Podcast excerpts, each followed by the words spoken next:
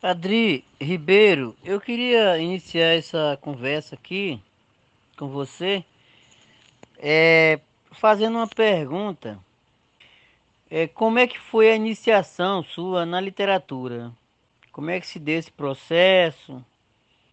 Eu queria que você primeiramente me falasse como foi a sua iniciação como leitora de literatura para depois você me responder é, como está sendo você sendo uma escritora agora de literatura. Olá, caríssimo Francis James Lima.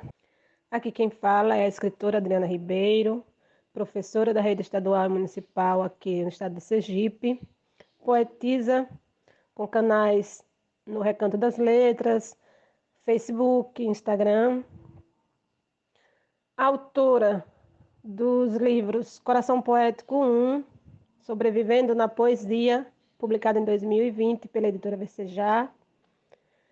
E 2021 eu publiquei Coração Poético 2, Entre o Amor e a Filosofia. Esses dois livros refletem um pouco da minha poética, versejada em versos e rimas, que confesso seja a minha predileção em se tratando de literatura. Mas a minha escrita ela é bastante diversificada. Eu escrevo contos, autogramas, cartas, é, trovas, cordéis, entre outras modalidades que eu aprecio bastante.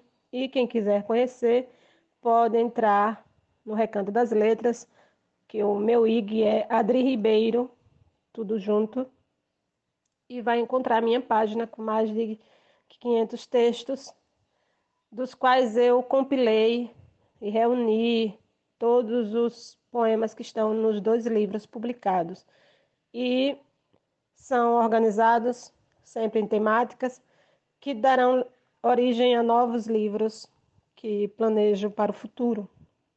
Então, quem quiser conhecer, é só acessar esta plataforma. E se quiser conhecer um pouco mais da minha arte literária e da minha arte relacionada à pintura, eu também publico na revista The Bard, é, que é bimestral, né? ela é uma revista online, e desde outubro que eu venho publicando com eles.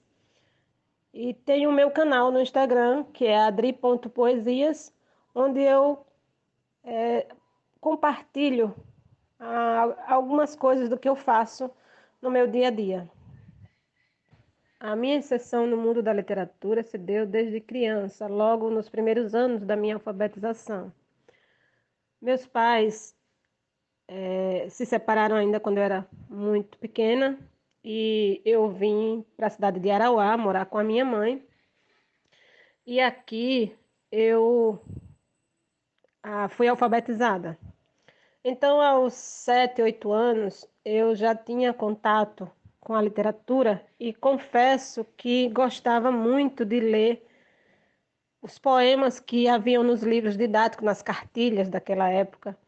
E quando havia algum, algum, algum momento de leitura, né, de leite, eu sempre escolhia livros que eram voltados para poesia, cordéis, essas coisas que já me encantavam naquela época. E um dia, num passeio com a minha mãe, a gente encontrou uns, uns livros velhos jogados é, na passagem, né, no caminho.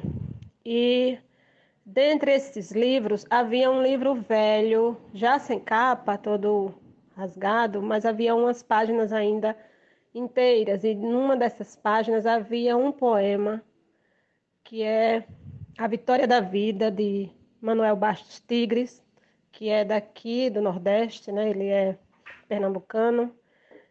E eu me encantei por aquele poema, porque ele tinha um significado simbólico, tem até hoje, na verdade, que é a força de vontade que faz a pessoa ir para frente.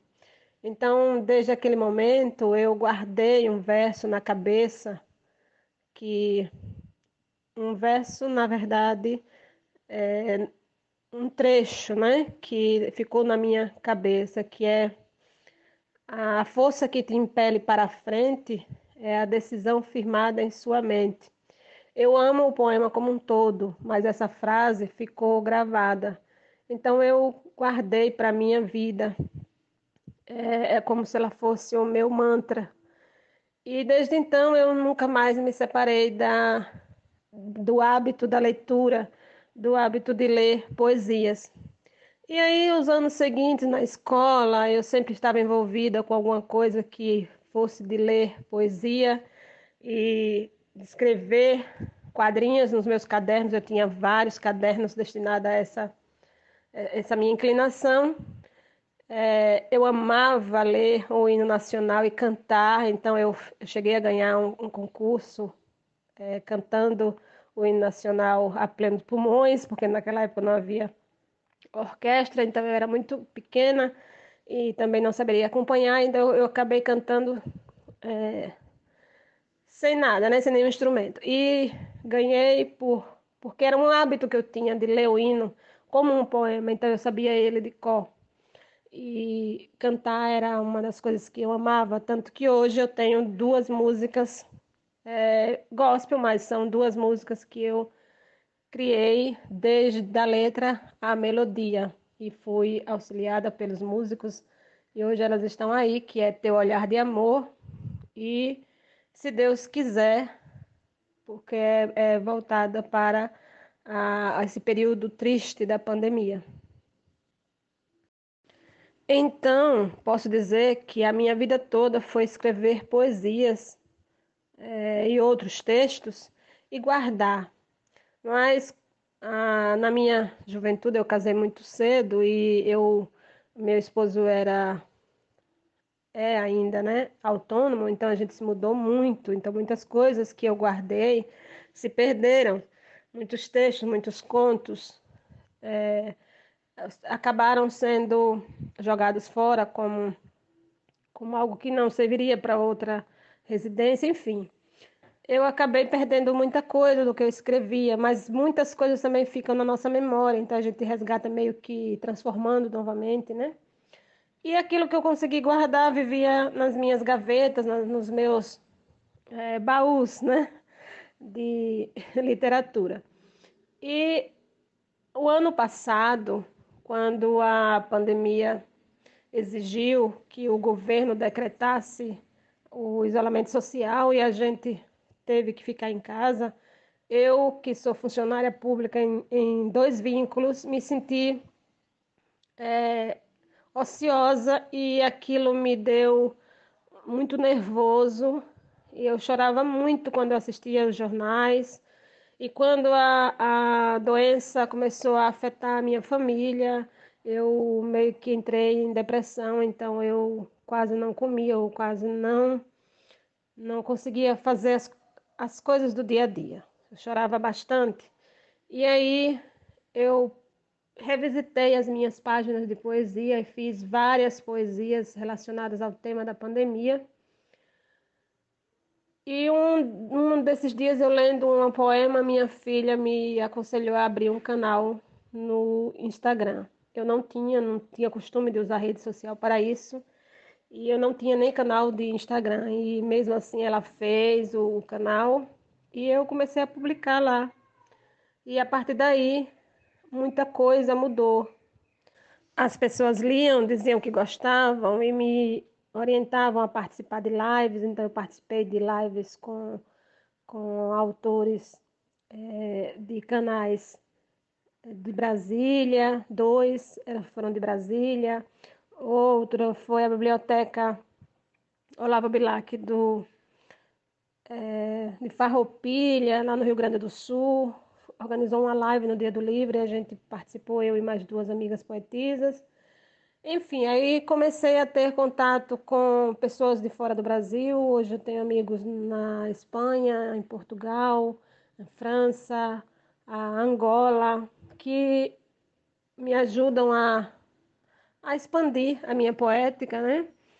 e, e também a conhecer outras culturas, já que uma das minhas vertentes literárias é vecejar a cultura. Então, quando eu vou para a África, eu acabo conhecendo é, personalidades poéticas e atuais, né? E já falecidas, como foi o caso do, do poeta Agostinho Neto, que foi presidente, primeiro presidente de Angola. Eu conheci a história dele devido a esses contatos com os meus amigos de Angola e acabei versejando muito da cultura africana. Um, fiz um poema em homenagem ao próprio Agostinho Neto. Ah, vejo muito a cultura iorubá, faço poemas voltados para a espiritualidade, é, trazendo os orixás para a minha poética.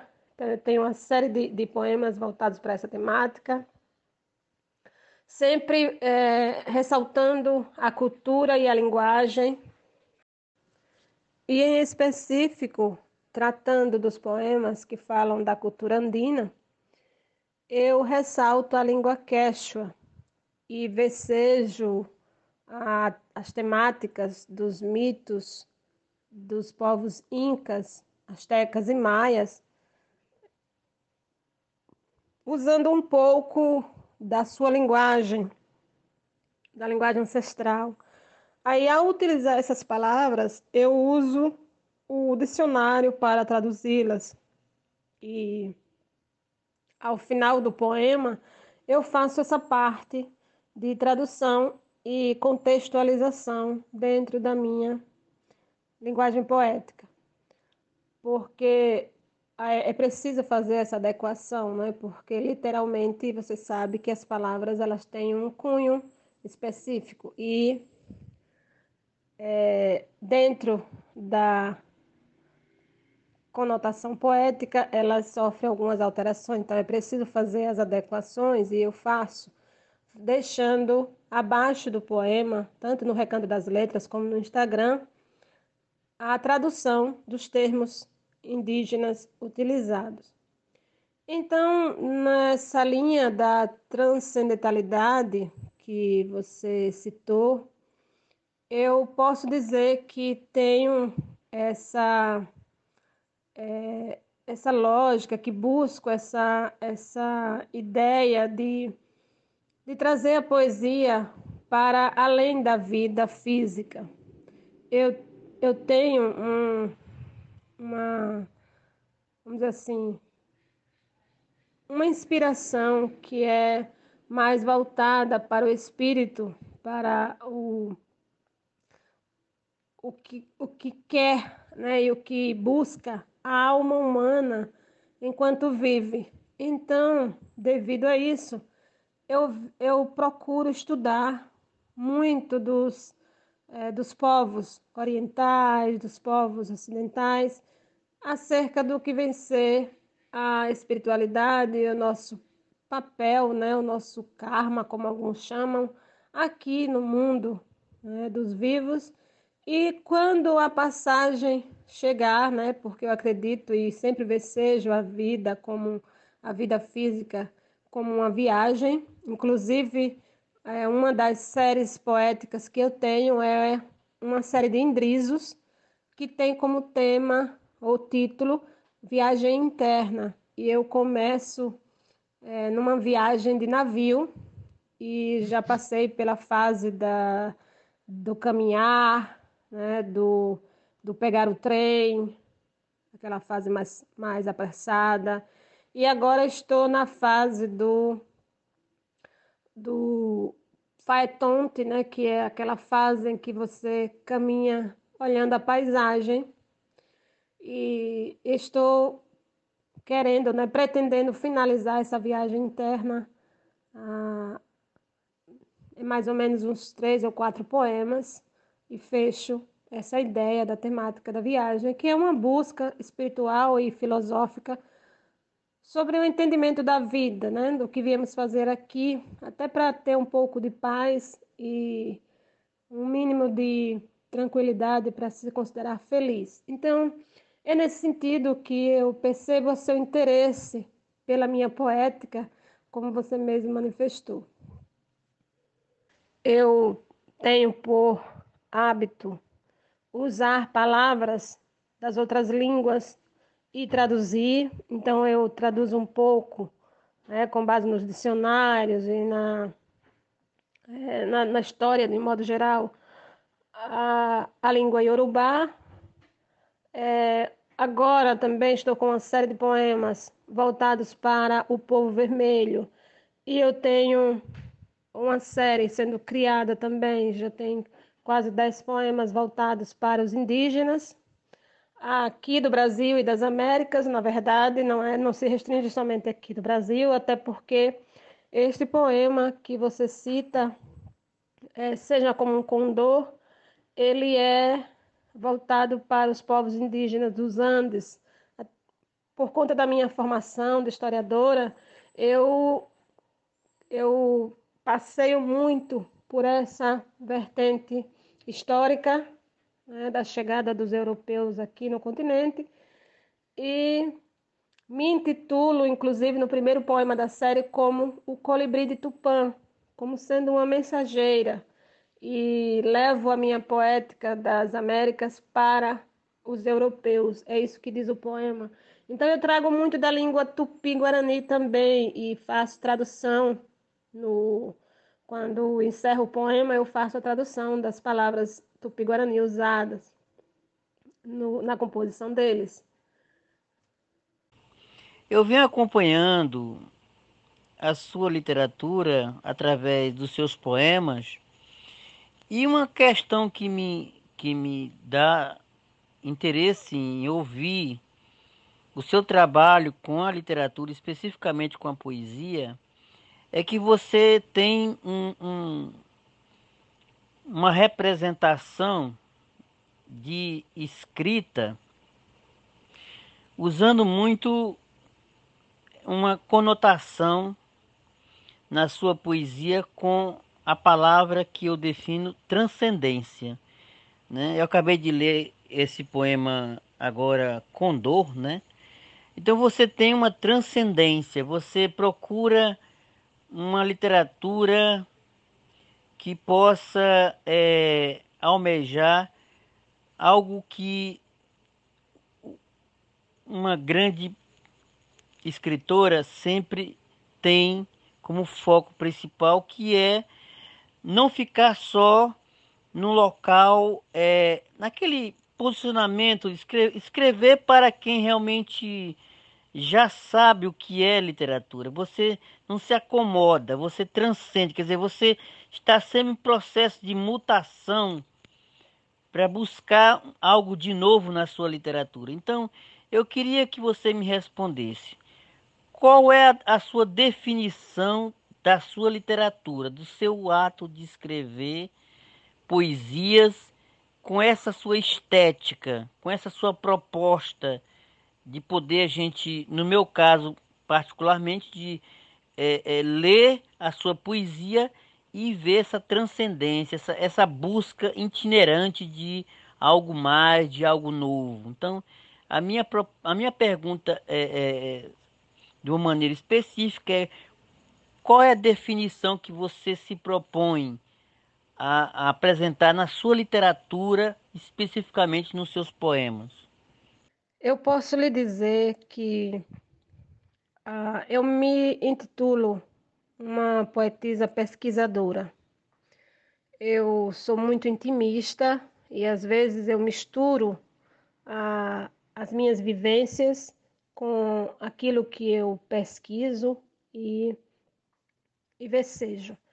Eu gosto muito de alinhar a minha poética à natureza, então eu vou para as correntes animistas, espiritualistas e confesso que me sinto muito bem ao terminar um poema em que eu ressalto a minha espiritualidade, seja ela voltada para a minha é, raiz indígena, né, para a minha raiz brasileira de, de, de mestiço, é, que mistura né, as culturas europeia, africana e, e nativas aqui das Américas, eu busco sempre é, em, em, em equilíbrio com essas forças que eu acredito sim vigorarem, imperarem em nossa existência, que é mundana, porém nós estamos o tempo todo buscando a força maior para continuarmos vivendo e tendo fé e tendo ânimo. E eu trato a minha poética nessa linha de raciocínio.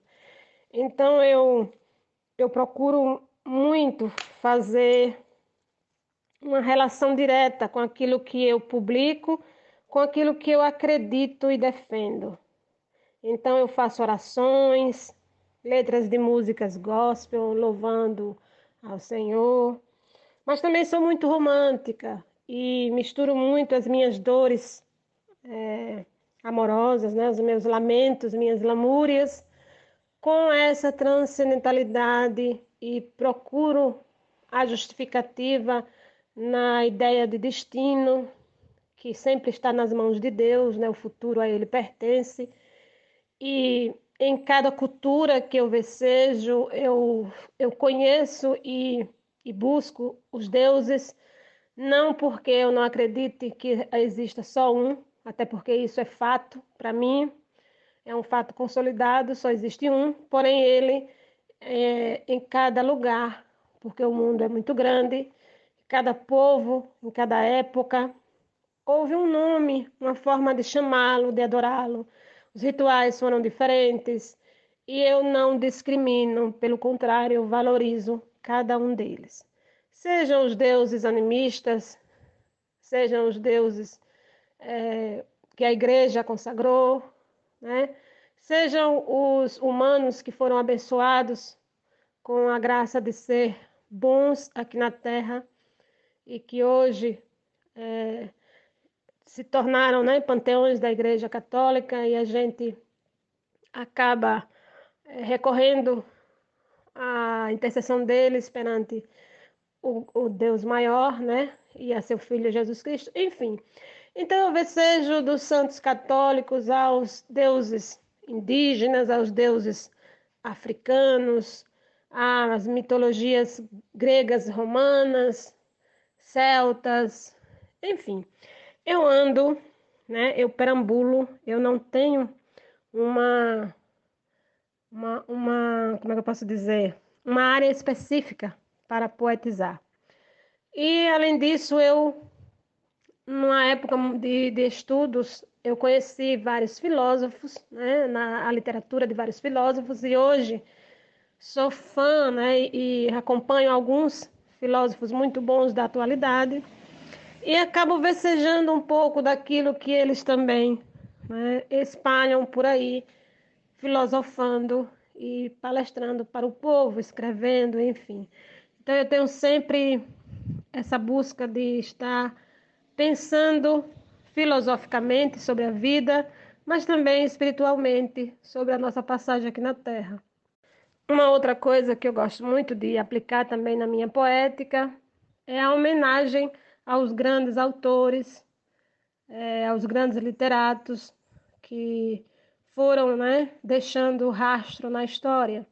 Então eu vejo dos antigos aos mais atuais, então eu já passei por os brasileiros, por todos os, os poetas brasileiros, ou melhor, quase todos os poetas brasileiros, né? Porque são muitos franceses, é, africanos, como eu falei, né? Do poeta Agostinho Neto, é, e Mia Couto, que é moçambicano.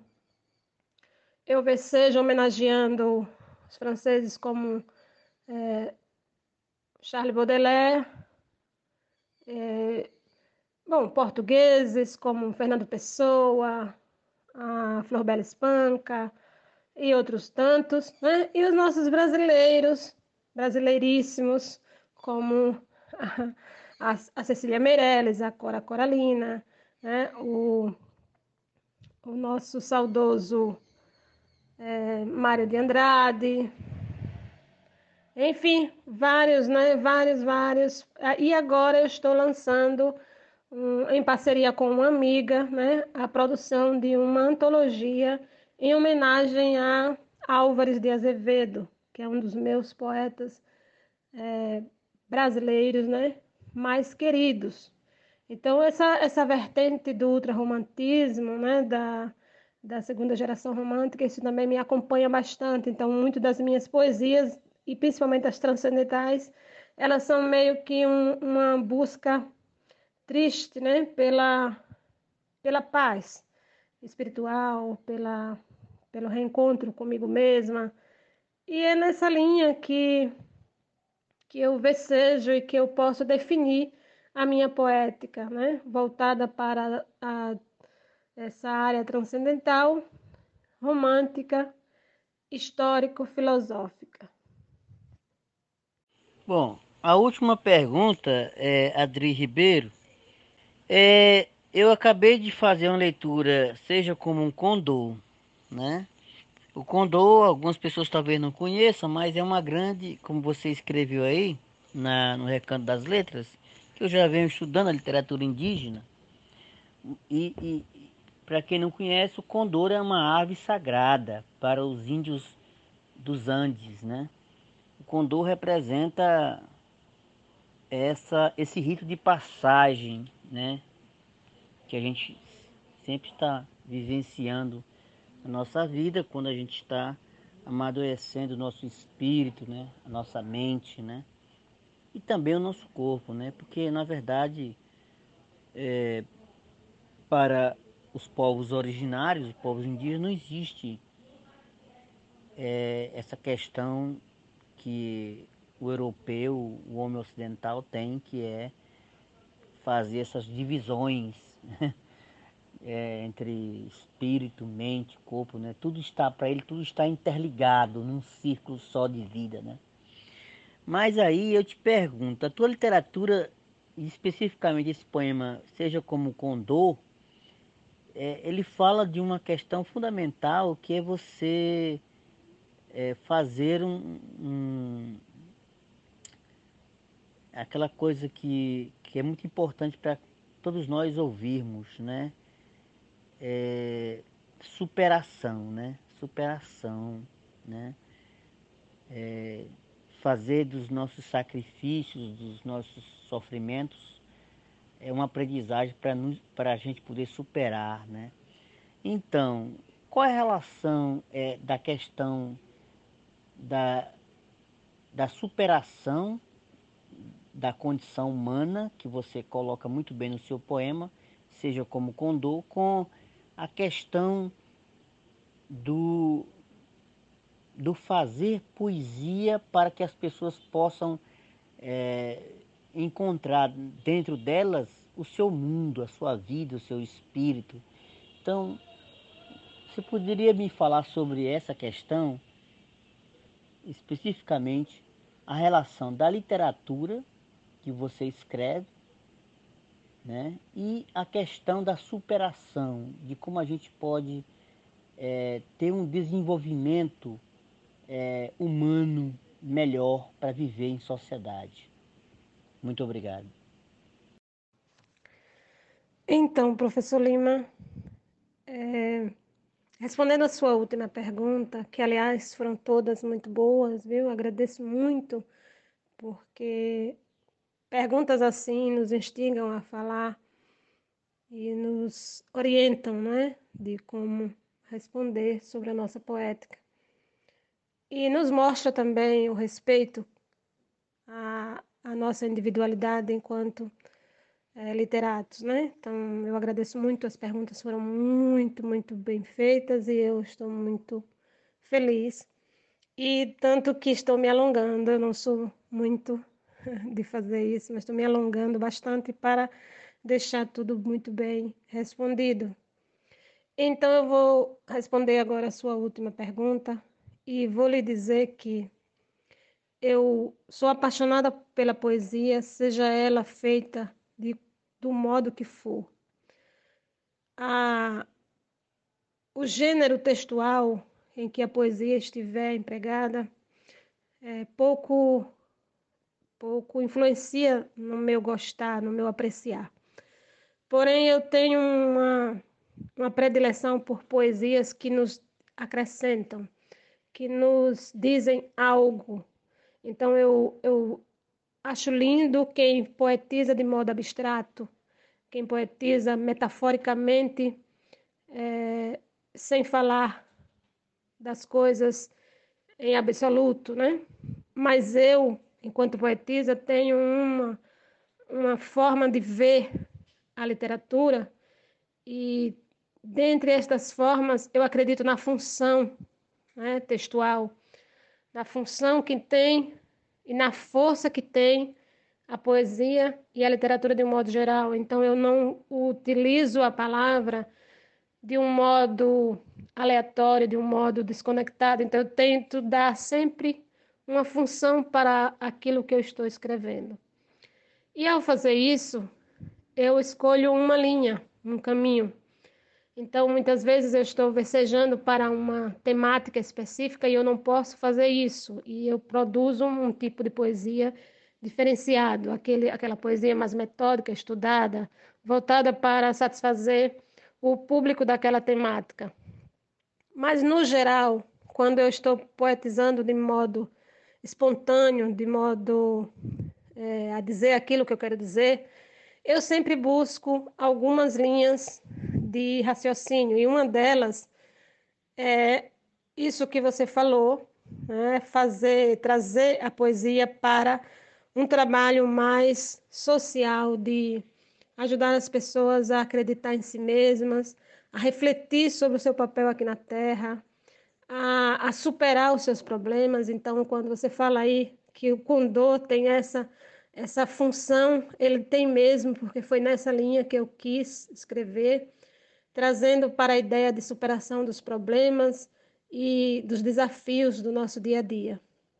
Confesso que por trás desse poema tem uma, uma passagem um pouco triste da, da minha vida, que eu tentei é, trazer para a poética sem, sem citar, mas dizendo para as pessoas que a gente não pode viver a cata de aplausos e até porque eles não vêm de quem a gente espera, né?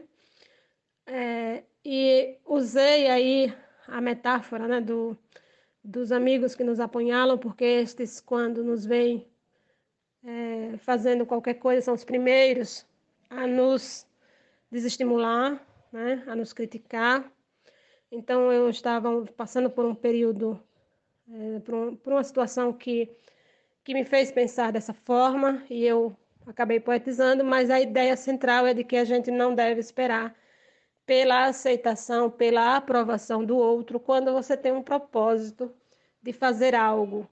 Então você tem que ser como um condor, olhar do alto, pensar no seu propósito de um modo mais elevado, ver lá na frente e não no agora, né? E que nós, nós temos sim um caminho solitário, isso é bíblico. É, a própria Bíblia diz que aquele que quer servir ao Senhor deixará seu pai, né, sua mãe, sua casa, enfim, e fará a sua, a sua parte, né? Mesmo que seja distante destes. Então, foi nesse sentido que eu tentei trazer o Seja como um Condor, né, para as pessoas lerem. E falo, sim, um pouco também sobre o amor.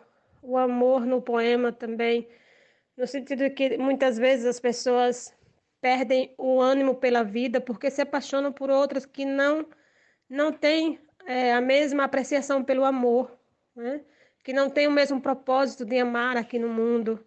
E eu considero essas pessoas que já estão é, desiludidas com o amor, com pessoas que já perderam sua alma, né? É, é uma forma mesmo poética de dizer que essa pessoa não está mais disponível para o amor. E a pessoa que se apaixona por esse tipo, né, por, essa, por essa época específica desse ser humano que já está desiludido, ela perde tempo né, e perde suas forças.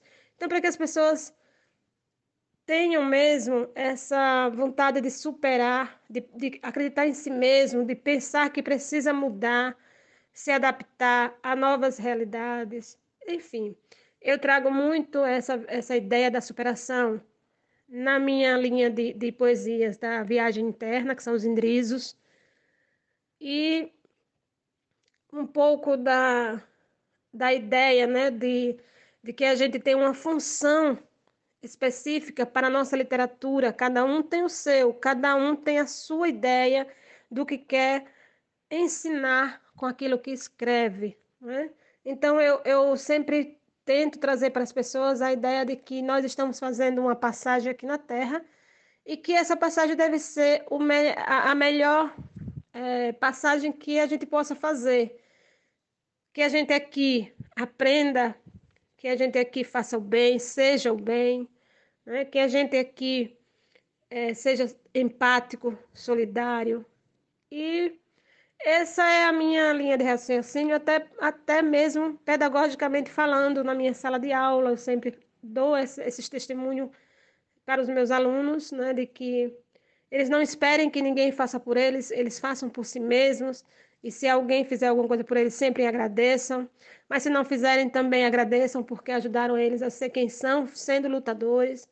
Enfim, eu tenho essa, essa, como é que eu posso dizer, essa missão que eu mesma me dei de escrever para elevar a autoestima das pessoas, a, a ideia de acreditar que é possível, de acreditar que, que a educação, que a leitura, a cultura, a literatura, ela traz conhecimentos que a gente vai usar no dia a dia. E somente isso a gente leva quando vai embora, né? Nada mais a gente leva, então isso deve ser o mais importante na nossa vida. Enfim, eu trago na minha poética, na minha literatura, essa missão de, de dizer para as pessoas: olha, eu venci, eu considero, eu me considero uma pessoa vitoriosa hoje. Faço parte de, de duas academias, uma internacional de letras, né, literatura e artes, e a Academia Independente de Letras, que é aqui, né, do, do Brasil, aqui, aqui do Nordeste. E eu estou muito feliz por estar publicando minhas poesias, né, por já ter dois livros publicados em vista de outros que estão lá por aí. Mas eu também tenho é, livros, propostas de livros que não são é, destinados à poesia, são, são prosas e é, mais filosóficos. Né? Tenho, tenho um, um conto que eu quero transformar em livro, que é um, um conto mais longo.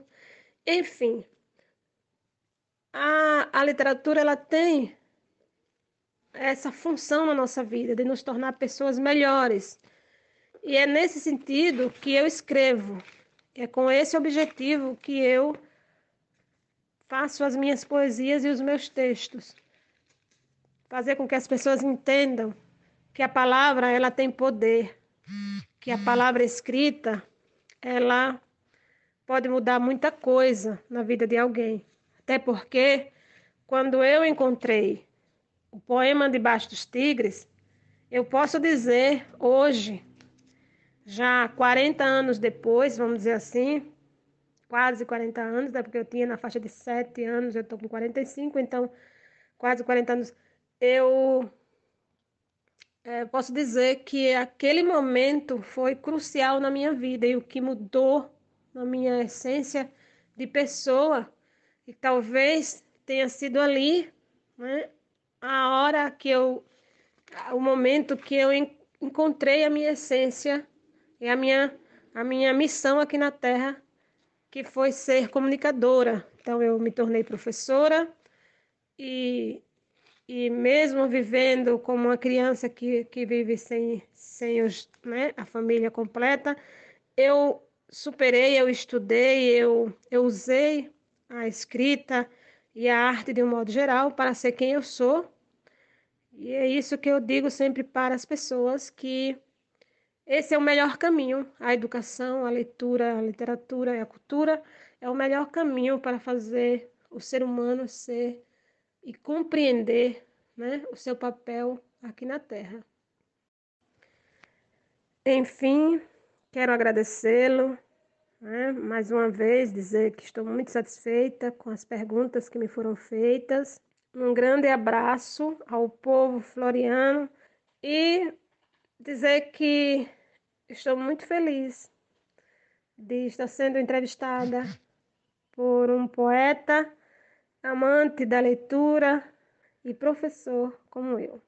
Um abraço da Adriana Ribeiro, poetisa, escritora e professora de Sergipe.